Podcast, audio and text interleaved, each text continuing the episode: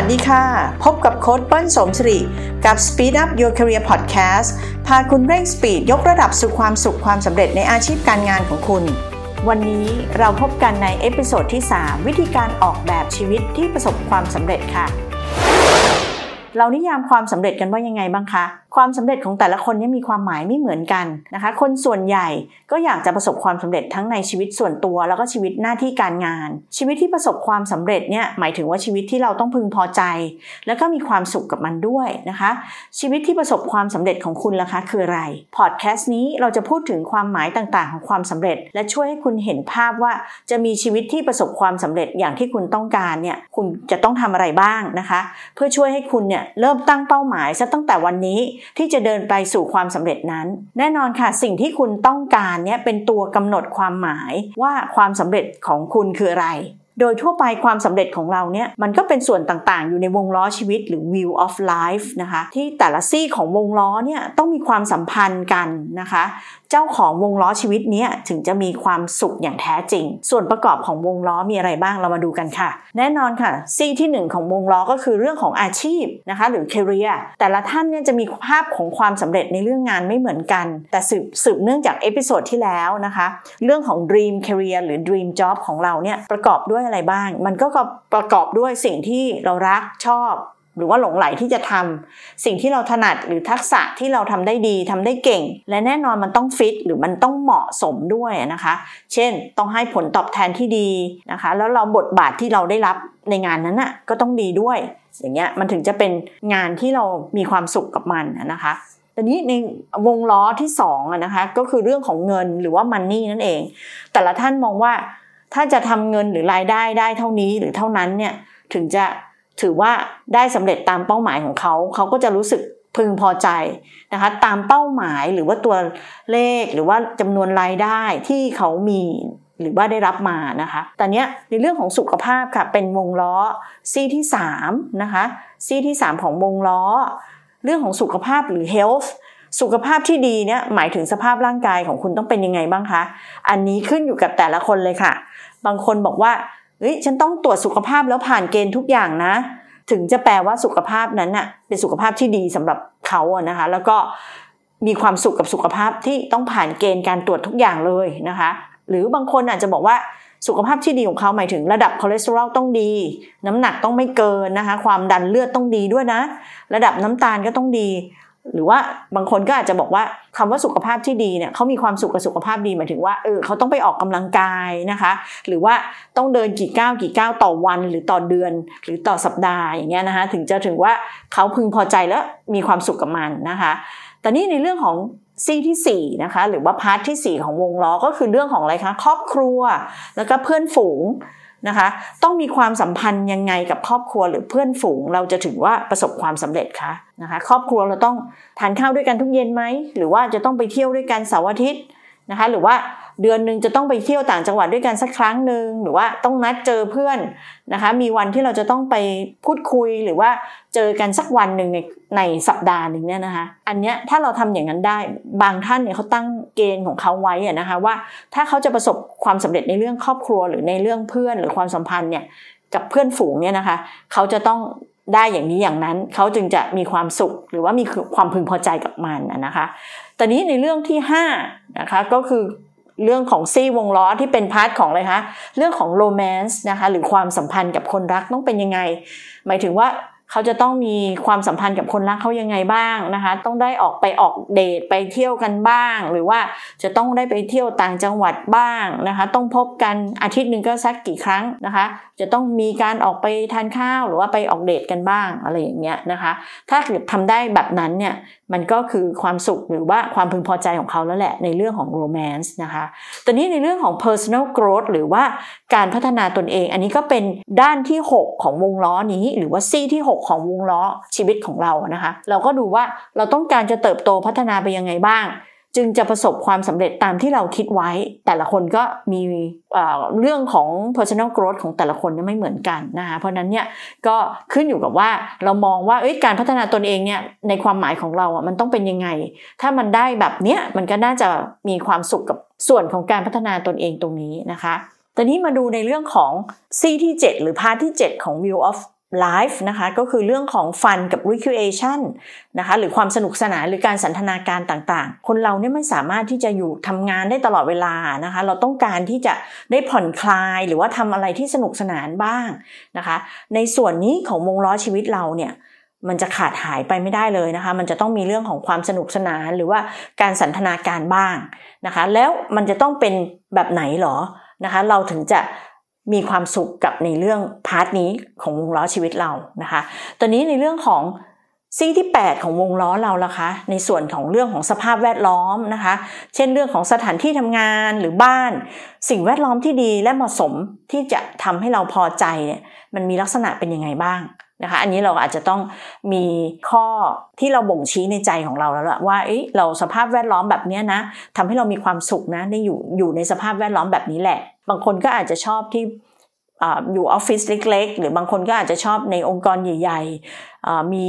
สภาพออฟฟิศเป็นยังไง หรือว่าที่บ้านเนี่ยจะต้องจัดแล้วไม่รกนะคะ ถึงบ้านเราจะเป็นบ้านเก่าอะไรเงี้ย แต่ว่าเราก็จะจัดของของเราอย่างเป็นระเบียบเรียบร้อย อันนั้นเราก็มีความสุขได้นะคะ หรือบางคนก็ต้องการบ้านที่ต้องแบบสะอาดนะคะ ต้องไม่รกไม่รุงรังอย่างเงี้ยนะคะ ก็แล้วแต่เหมือนกับ สเปคของเขาแต่ละคนนะคะว่าสเปคของพวกเราเนี่ยมันจะไม่เหมือนกันเลยนะคะ อย่างเช่น ถ้าเป็นคนนี้ก็อาจจะต้องการแบบนี้อีกท่านหนึ่งก็จะต้องการ ความต้องการก็หลากหลายต่างกันออกไปนะคะ เพราะฉะนั้นเราก็ต้องต้องดูในเรื่องของสิ่งแวดล้อม สภาพแวดล้อมของเราด้วยนะคะ ใน part หนึ่งของชีวิตเราตอนนี้ part สุดท้ายเลยค่ะ part ที่ 9 หรือว่าซี่ที่ 9 ของวงล้อชีวิตเรา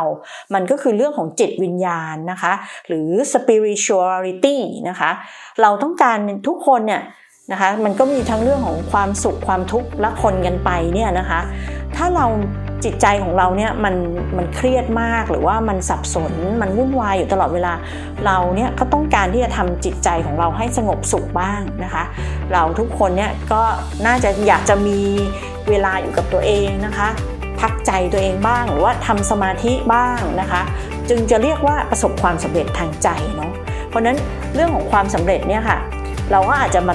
มาพลอตดูเลยนะคะว่าในในวงล้อทั้งหมดเราแบ่งออกเป็น 9 ช่องเนี่ย นะคะ แต่ละช่องก็คือตามสิ่งที่เมื่อกี้ได้แนะนำให้ทราบไปแล้วนะคะ ถ้าสมมติว่าเราลองมาดูในรายละเอียดเนี่ยแล้วลองพลอตดูซิว่า1ถึง10เนี่ยนะคะ ในแต่ละซี่ของวงล้อ หรือว่าในแต่ละพาร์ทของวงล้อของชีวิตเราเนี่ยเราให้คะแนนเท่าไหร่ จริง ๆ แล้วเนี่ยในวงล้อของเราเนี่ย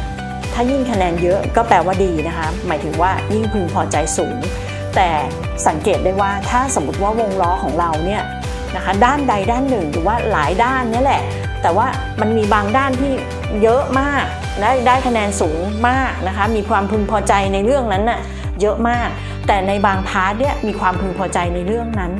น้อยนะคะ หรือว่าไม่มีเลยอย่างเงี้ยคิดดูว่าเป็นสภาพวงล้อจริงๆสิคะถ้ามันเป็นแบบนั้นน่ะวงล้อนี้มันไม่สามารถจะเคลื่อนที่ได้แน่ๆเลย มันจะต้องเป็นวงล้อที่บิดเบี้ยว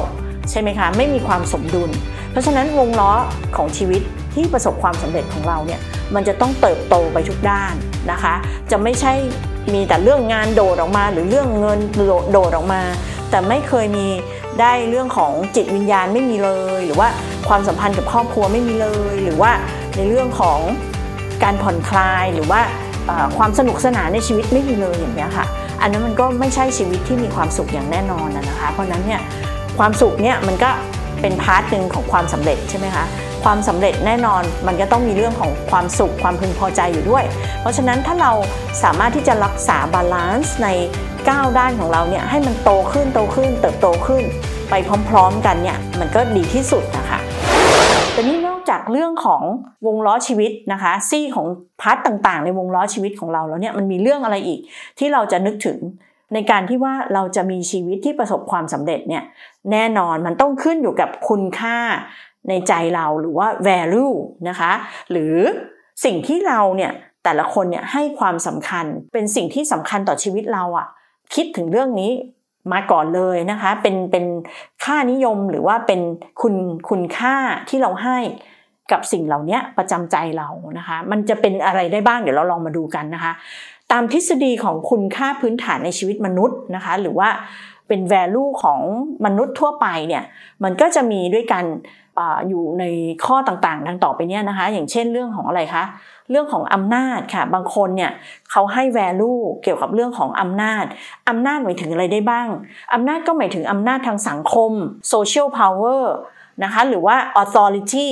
นะคะมีอำนาจในเรื่องต่างๆ อาจจะเป็นเรื่องของอำนาจในการตัดสินใจไหม หรือว่า wealth อย่างเงี้ยนะคะ เรามีฐานะทางเศรษฐกิจที่ดีเนี่ยเราเชื่อว่าเรื่องนี้สำคัญกับเราโอเค แน่นอนเรื่องเรื่องของอำนาจมันก็แบ่งหมวดหมู่ได้นะคะอย่างบางคนก็จะบอกว่าอำนาจในความคิดในคุณค่าประจำใจของเขาอาจจะเป็นเรื่องของ wealth หรือฐานะทางเศรษฐกิจที่ดีนะคะ หรือบางคนอาจจะบอกว่า คุณค่าของเขาในเรื่องของอำนาจเนี่ยเขาต้องการการได้รับการยอมรับทางสังคม อันนี้ก็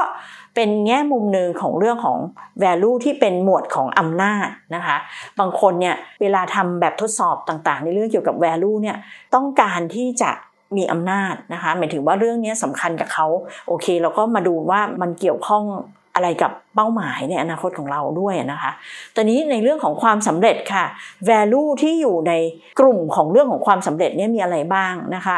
value หรือคุณค่าที่เราให้เนี่ย เกี่ยวถ้าเกี่ยวข้องกับความสำเร็จมันจะเป็นอะไรได้บ้าง มันก็อาจจะเป็นเรื่องของความสามารถหรือ capability ก็ได้นะคะ หรือว่าเป็นเรื่องของความทะเยอทะยานอย่างเงี้ยนะคะความสำเร็จเนี่ยมันคือเรื่องของความทะเยอทะยาน มันคือเรื่องของ influence นะคะทรงอิทธิพล หรือมันคือเรื่องของ intelligence มีความชาญฉลาดนะคะ เหล่านี้ มันก็คืออยู่ในหมวดของความสำเร็จ เพราะนั้นเนี่ยแต่ละคนเนี่ยอาจจะบอกว่า เอ้ย ฉันต้องการความสำเร็จแต่ลึกๆลงไป ถ้าเราซอยลงไปดูอ้าวคนนี้เรื่องของความทะเยอทะยานมา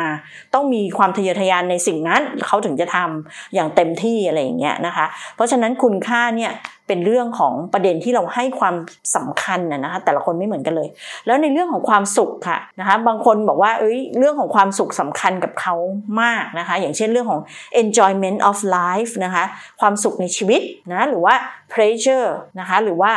self indulgence หรือการได้ทำตามใจของเขาเอง อันเนี้ยเขาเป็นหมวดของความสุขทั้งนั้นเลยนะคะ เราก็ลองพิจารณาตัวเราเองดูซิว่า เราเป็นคนที่มีคุณค่าในเรื่องพวกเหล่านี้ไหมเราต้องมีความสุข เราต้องมี enjoyment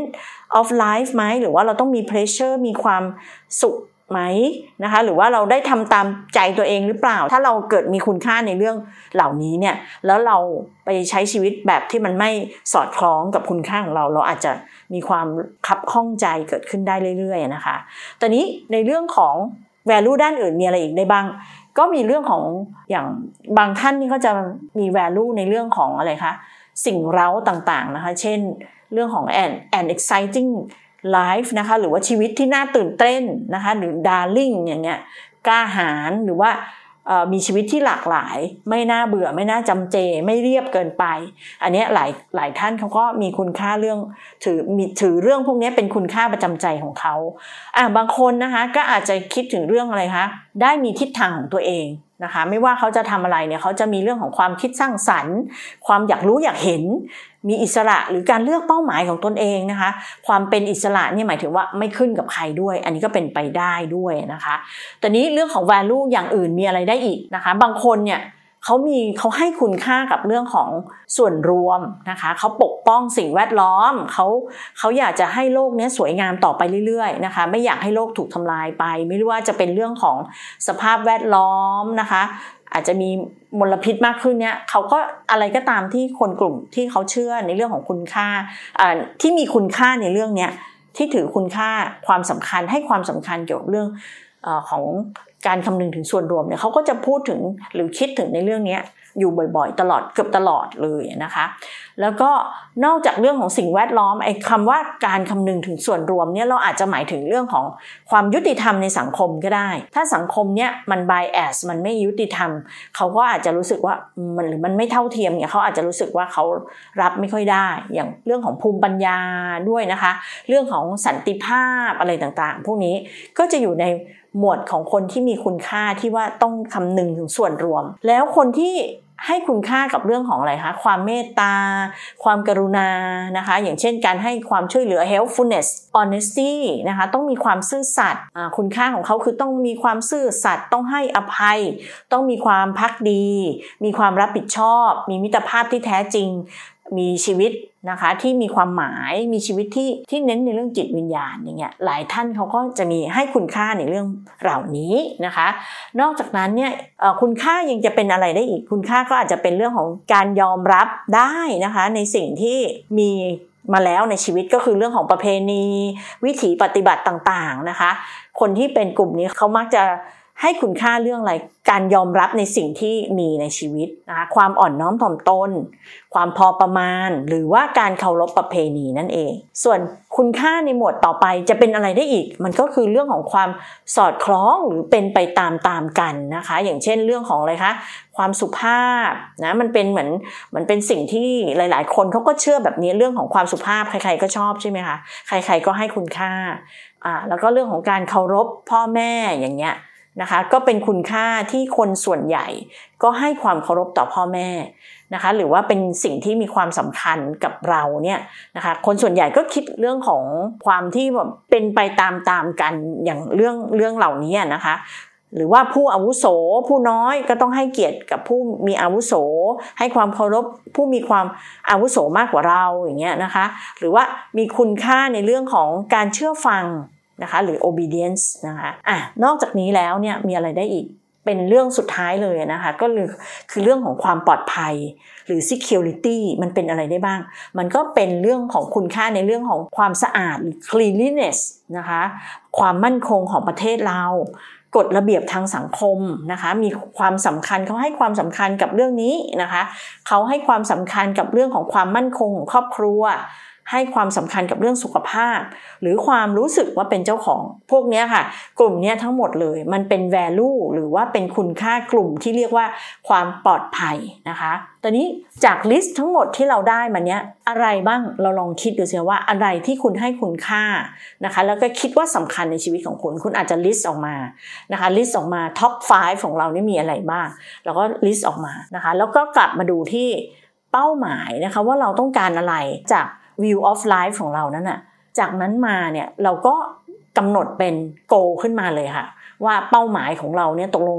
จุดไหนที่เราอยากจะเพิ่มเติมในวงล้อชีวิตเรานะคะ แล้วเรามี value แบบไหนอันไหนคือ top value ในใจเราสมมติว่า 5 อย่างอย่างเงี้ยแล้วเราก็มากำหนดเป้าหมายในรายละเอียดให้มันสอดคล้องกับสิ่งที่เราให้คุณค่า นะคะหรือว่าสิ่งที่เราต้องการเติมเต็มในชีวิตเราก็กำหนดออกมาเป็นเป้าหมายนะคะ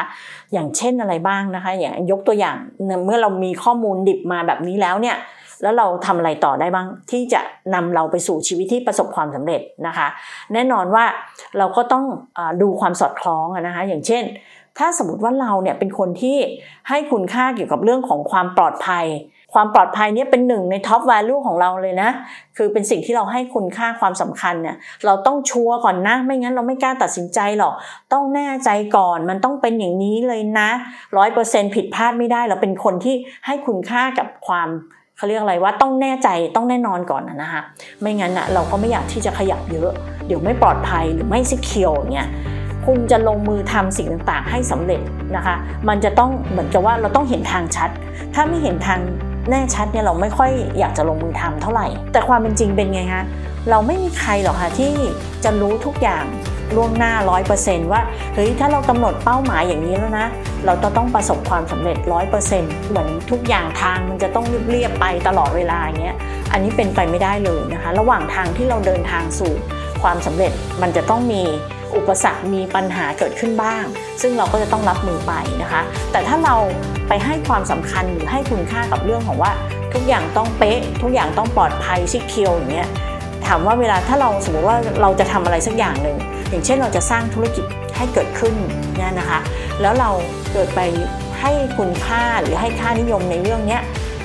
เรื่องของความปลอดภัยเนี่ยสูงมาก ๆ เลย เราก็ไม่กล้าขยับอะไรมากแน่นอนนะคะ เราก็คงไม่กล้าจะคิดสร้างสรรค์สิ่งใหม่ๆออกมาเท่าไหร่ เพราะว่าเราไม่รู้ว่าทางข้างหน้าเนี่ยเราจะเจออุปสรรคหรือว่าปัญหาอะไรบ้าง เราอาจจะไม่กล้า เพราะว่าในใจเราดันไปให้ความสำคัญกับเรื่องซิเคียวนะคะมันซิเคียวแค่ไหนมันมันมีซิเคียวริตี้ในหมวดเนี้ยนะคะ ถ้าเราอยากจะก้าวหน้าเราเมื่อเราทราบตรงนี้แล้ว เราอาจจะต้องปรับ ถ้าอย่างสมมุติว่าเรายัง ต้องการบางอย่างที่จะได้ในมุมล้อชีวิตของเราเนี่ยต้องการจะเพิ่มแง่มุมบางอย่าง แล้วเรามีแวลูแบบนี้เราต้องดูนะคะว่ามันสอดคล้องกันหรือเปล่า อย่างเช่น ถ้าอยากจะทำธุรกิจแต่แต่ดันคำนึงเรื่องของความปลอดภัยตลอดเวลาอย่างเงี้ยเราอาจจะต้องปรับใจเรานิดนึงว่าเสี่ยงบ้างก็ได้นะ เพราะว่าบันนี้ก็มีบางอย่างที่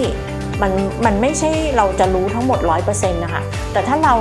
จะต้องไปจริงๆ ในเส้นทางนั้นเนี่ยเราก็ค่อยๆไป นะคะ แล้วก็ถ้ามีปัญหาหรือมีอุปสรรคเกิดขึ้นเราก็ค่อยๆ แก้ไปตามเหตุผลนะคะ หรือว่าตามสภาพแวดล้อมในในขณะนั้นนะคะ เพราะนั้นเนี่ยเรื่องของ value นี่สำคัญเหมือนกันนะคะในในการที่ว่าเราจะทำอะไร หรือว่าจะกำหนดเป้าหมายจะลงมือทำอะไรสักอย่างเนี่ยเรื่องของ value มีความสำคัญค่ะ ตอนนี้เมื่อคุณทราบแล้วนะคะว่าวงล้อของคุณเนี่ยแต่ละซี่เนี่ยคุณต้องการเพิ่มเรื่องอะไรบ้าง value นะคะที่คุณให้คุณค่าเนี่ยมันสอดคล้องกับไอสิ่งที่คุณตั้งเป้าเอาไว้หรือเปล่าที่คุณบอกว่าคุณอยากจะเพิ่มความพึงพอใจเรื่องนี้ ด้านนี้ของวงล้อชีวิตหรือด้านนี้ในชีวิตของคุณนะคะแล้วก็มี value แบบนี้เอ๊ะดูซิว่ามันสอดคล้องไหมแล้วเราก็ถึงจะมากำหนดในรายละเอียดนะคะว่าต้องการอะไรบ้าง ในการที่ว่าเราจะทำให้เกิดความพึงพอใจในด้านต่างๆ อย่างใน 9 ด้านนั้นนะให้มันสูงขึ้นนะคะ แล้วก็มาตั้งเป็น SMART goal สิคะ SMART goal ก็คือว่าคุณจะลงมือทำอะไร ก็ให้กำหนดเลยนะคะว่ารายละเอียดเนี่ยมันคืออะไรบ้างนะคะสมาร์ทโกหมายถึงว่าเป้าหมายที่ลงรายละเอียดนะคะ แล้วก็มีความเขาเรียกอะไรมีความชัดเจนมากๆนะคะ อย่างเช่นเรารู้เลยว่าเราจะต้องทำอะไรบ้างนะคะ แล้วก็มาตรวัด ว่าเราทำสิ่งนี้ได้สำเร็จจริงหรือเปล่าก็มีชัดเจนนะคะ แล้วก็เป็นเป้าหมายเป็นสิ่งที่เราประสบความสำเร็จได้นะคะ สามารถที่จะทำให้เกิดขึ้นได้นะคะ แล้วก็ relevant ก็คือว่ามันเกี่ยวข้องกับเป้าหมาย หรือว่าจุดประสงค์หลักของชีวิตเรานะคะ แล้วก็สามารถจะทำได้ในเวลาเท่าไหร่เท่าไหร่เราก็กำหนดออกมาเลยนะคะ ถ้าเราสามารถจะกำหนดเป้าหมายที่ชัดเจนและลงรายละเอียดในลักษณะที่เป็น smart goal S ก็คือ specific ใช่ไหมคะ M ก็คือ measurable หรือวัดได้นะคะ S คือลงรายละเอียดชัดเจนเลยนะคะ แล้วก็ M ก็คือวัดได้ สามารถวัดเป็นมาตรเรามีมาตรวัดความสำเร็จได้ A ก็คือ achievable หรือ attainable นะคะก็คือมันทำสามารถจะสร้างให้มันเกิดขึ้นได้ทำให้สำเร็จได้ ไม่ over ไม่แบบ ดูเหมือนมันไม่มีทางเป็นไปได้มันไม่ใช่แบบนั้นนะคะแต่ smart goal ต้องสามารถที่จะทำได้นะคะแล้วก็มีความเกี่ยวข้องกับเป้าหมายต่างอื่น ๆ ของเราด้วยนะคะสอดคล้องกัน relevant นะคะแล้วก็ตัว T ก็คือเรื่องของเวลานะคะเราก็ต้องกำหนดเป้าหมายว่าเราจะทำสิ่งนั้นสิ่งนี้ที่เราอยากจะทำเนี่ยตรงเนี้ยนะคะที่ตั้งใจว่าจะทำเนี่ยจะทำเมื่อไหร่ เราก็จะต้องกำหนดชัดเจนไปเลย ถ้าเราสามารถจะสร้างโกตรงเนี้ยเพื่อที่จะ ไปสู่เป้าหมายที่จะบาลานซ์9อย่างของเราให้เติบโตขึ้นทุกด้านพร้อม ๆ กันเนี่ยแล้วก็ในในเรื่องของวงล้อชีวิตนะคะ แล้วก็ยังมีเรื่องของ value เรารู้แล้วแหละว่า value ที่จะเอื้อให้เราเนี่ยเติบโตในใน wheel of life ของเราทุกๆซี่เนี่ยไปพร้อม ๆ กันเนี่ยมันต้องมี value หรือว่า มีคุณค่าในใจเราประมาณไหน เราถึงจะสอดคล้องแล้วก็จะไปในทางนั้นได้นะคะ สุดท้ายเนี่ยเราก็จะต้องมากำหนดเป็นเป้าหมาย ซึ่งเป็น SMART goal และพอเป็น SMART goal เสร็จเราก็ลงมือทำค่ะ เพื่อที่จะอะไรคะยกระดับความสุขความสำเร็จ หรือความพึงพอใจในแต่ละด้านของชีวิตของเรา แต่นี้ SMART goal เนี่ยมันอาจจะเป็นเรื่องของแผนระยะสั้น หรือว่าแผนระยะยาวก็ได้นะคะ แผนระยะสั้นก็อย่างเช่น อาจจะใน 1 เดือนนี้นะใน 3 เดือนนี้นะ เราต้องสำเร็จเรื่องอะไรบ้างนะคะ แล้วก็ลงรายละเอียดลงเวลาลงมาตรวัดความสำเร็จอะไรไว้อย่างอย่างที่เมื่อกี้เราบอกไปกันไปแล้วนะคะใน SMART goal เนี่ย หลังจากนั้นค่ะเราก็อาจจะมาดูในแผนของ 3 ปี 5 ปี 10 ปีต่อจากนี้เนี่ยเราต้องการให้เป็นยังไง ให้ชีวิตของเราเป็นยังไง เราก็เขียนออกมา เมื่อเราแยกส่วนประกอบออกมาเห็นไหมคะว่าคำว่าความสำเร็จมันดูเป็นนามธรรมใช่ไหมคะแต่ถ้าเรามาแยกย่อยดูแล้วว่า เอ้ยในวงล้อ9อย่าง9ซี่ของเราเนี่ยตกลงมันเรื่องอะไรบ้างที่เรายังพร่องอยู่ แล้วเราจะต้อง เพิ่มมันขึ้นนะคะเพื่อให้มีความสุขความพอใจในด้านต่างๆ ของชีวิตมากขึ้น มันก็คือชีวิตที่ประสบความสำเร็จมากขึ้นนั่นเองนะคะแล้วก็แล้วเรามี value แบบไหนแล้วมันสอดคล้องกันไหมนะคะถ้าสมมติว่าเราลงรายละเอียดเราแยกชิ้นส่วนดูเนี่ยเราจะพบว่าเราออกแบบชีวิตที่ประสบความสำเร็จได้นะคะมันไม่ได้เกินความสามารถของเราเลย แต่เมื่อเรา ทำทุกอย่างมาแล้วเรามีความเข้าใจเรารู้แล้วล่ะว่าเราจะต้องมีเป้าหมายยังไง กับชีวิตเราเราถึงจะมีรู้สึกว่ามีความสุขแล้วก็มีความพึงพอใจเกิดขึ้น ทั้งหมดทั้งปวงเนี้ยเราออกแบบชีวิตที่ประสบความสำเร็จเกือบจะเสร็จแล้วค่ะ เหลืออยู่อย่างเดียวนะคะซึ่งเป็นสิ่งที่สำคัญมากๆ ก็คือการลงมือทำเราจะต้องลงมือทำด้วยค่ะ ไม่ใช่รู้ทุกอย่างแล้ว แต่ก็ไม่เกิดผลไม่ชีวิตก็ยังเหมือนเดิม ชีวิตไม่ประสบความสำเร็จ เท่าที่เราอยากจะให้มันเป็น เพราะว่าเรายังไม่เคลื่อนตัวเราออกจากเรื่องเก่าเลยนะคะ เรารู้ทุกอย่างแล้วเหลือแต่ลงมือทำนะคะ ถ้าเราลงมือทำเมื่อไหร่นั่นแหละค่ะ มันจะทำให้ภาพที่เราอยู่ในใจของเรานะที่เป็นดีไซน์หรือว่าเป็นการออกแบบนั้นนะ่ะทำแบบนั้นนะ่ะให้ออกมาเป็นเรื่องจริงให้ได้ เปลี่ยนจากนามธรรมให้มาเป็นรูปธรรมให้ได้นะคะโอเคสำหรับวันนี้ก็คงจะต้อง ได้คุยกันเรื่องนี้ก่อนนะคะ แล้วก็ใน episode ต่อๆไปเนี่ยเราก็จะได้มาคุยกันอีกว่า เอ๊ะทำยังไงเราถึงจะพลังงานเราจะสูงตลอดเวลานะคะ พลังงานไม่ตกในเรื่องที่เราอยากจะทำให้เป้าหมายของเราเป็นผลสำเร็จขึ้นมา มีไฟทำยังไงถึงจะมีความมุ่งมั่น มีไฟนะคะ ที่ลุกโชนอยู่ในใจของเราเนี่ยที่จะทำต่อไปอย่างไม่หยุดไม่ย่อท้อนะคะ บางวันเนี่ยเราก็อาจจะมีประสบกับอุปสรรคหรือปัญหาบ้าง เราก็ค่อยๆฝ่าฟันมันไป แล้วเราก็จะมาพบกันใน episode ต่อต่อไปนะคะซึ่งก็จะมาแชร์กันในสาระเรื่องที่จะยกระดับชีวิตของเรานะคะในด้านต่างๆนะคะโดยเฉพาะอย่างยิ่งในเรื่องของการการทำงานเนี่ยแหละค่ะเดี๋ยวเราพบกันใน episode ต่อๆไปนะคะ วันนี้ขอบคุณมากๆที่ติดตามนะคะ ฝากข้อมูลต่างๆนะคะ ให้ให้ทุกท่านได้กลับไป แล้วก็ลองคิดดูนะคะ ลองนั่งคิดดูแล้วก็ลงมือทำนะคะ อย่างที่สถานการณ์ของเราแต่ละคนนะคะ ไม่เหมือนกันแล้วก็ลงมือทำนะคะ การลงมือทำเท่านั้นที่จะช่วยให้เราไปสู่ความสำเร็จได้ วันนี้ขอบคุณมากค่ะ พบกันใน episode หน้านะคะติดตามโค้ชเปิ้ลได้นะคะในในช่องทางต่อไปนี้ก็คือใน Facebook Page นะคะก็คือสมสิริ Career Coaching นะคะเป็นภาษาอังกฤษเลยนะคะแล้วก็ YouTube Channel นะคะสมสิริ Career Coaching ส่วนใน LinkedIn นะคะก็สามารถจะคลิกเข้าไปดูตรงช่อง Search เนี่ยก็พิมพ์ชื่อลงไปเลยค่ะ S O M S I R I นะคะ S I L P A N O N T ค่ะสมสิริศิลปานนท์นะคะ ก็จะได้พบ กันในใน LinkedIn profile ได้ด้วยนะคะ แล้วก็